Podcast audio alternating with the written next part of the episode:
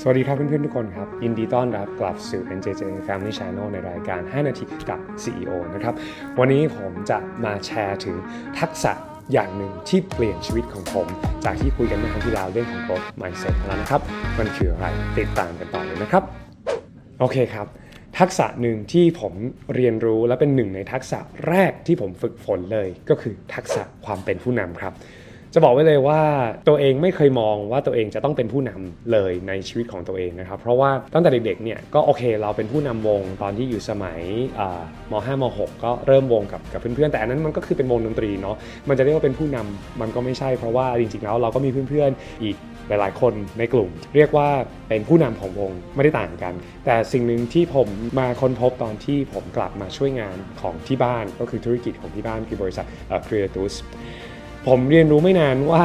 จริง ๆ แล้วความคาดหวังของคุณพ่อคุณแม่คืออยากจะให้ผมเป็นผู้นำขององค์กร และยิ่งโดยเฉพาะสำหรับป๊าป๊าเนี่ยป๊าป๊าก็อยากจะให้ผมเรียกว่ารับช่วงต่อจากเขามากๆ เพื่อนๆลองคิดดูสิครับ คือป๊าป๊าก็อย่างที่ทุกคนอาจจะเคยดูคลิปของป๊าป๊านะครับถ้ายังไม่ได้ดูไปฟังคำสัมภาษณ์ของป๊าป๊าได้นะครับป๊าป๊าพูดดีมากๆ แล้วก็มีเคล็ดลับของชีวิตหลาย ๆ อย่าง ที่ผมเชื่อว่าจะเป็นประโยชน์กับเพื่อนๆนะครับ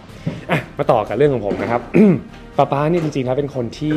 มีความสามารถมีพรสวรรค์พิเศษมากๆคือแกฝึกฝน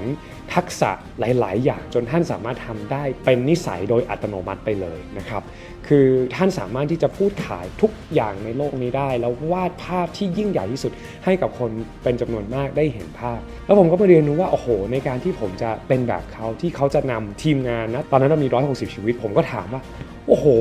ผมจะนำยังไง 1 ต่อ 160 อย่าว่าแต่นำหนึ่งใน 5 เลยครับ แค่ชวนเพื่อนๆมารวมวงกันในการซ้อมดนตรีก็ยากเพียงพอแล้ว แล้วนี่เราต้องนำคนอีก 160 คน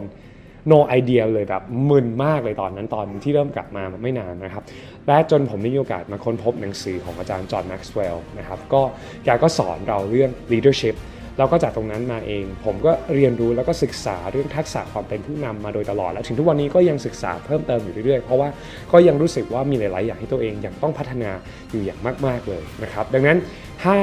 คุณเป็นเหมือนผมเมื่อ 10 ปีที่แล้ว คุณเพิ่งเริ่มทำงาน คุณไม่แน่ใจว่าในการที่คุณจะการันตีให้ตัวเองสามารถจะประสบความสำเร็จในเนื้องานได้อย่างไร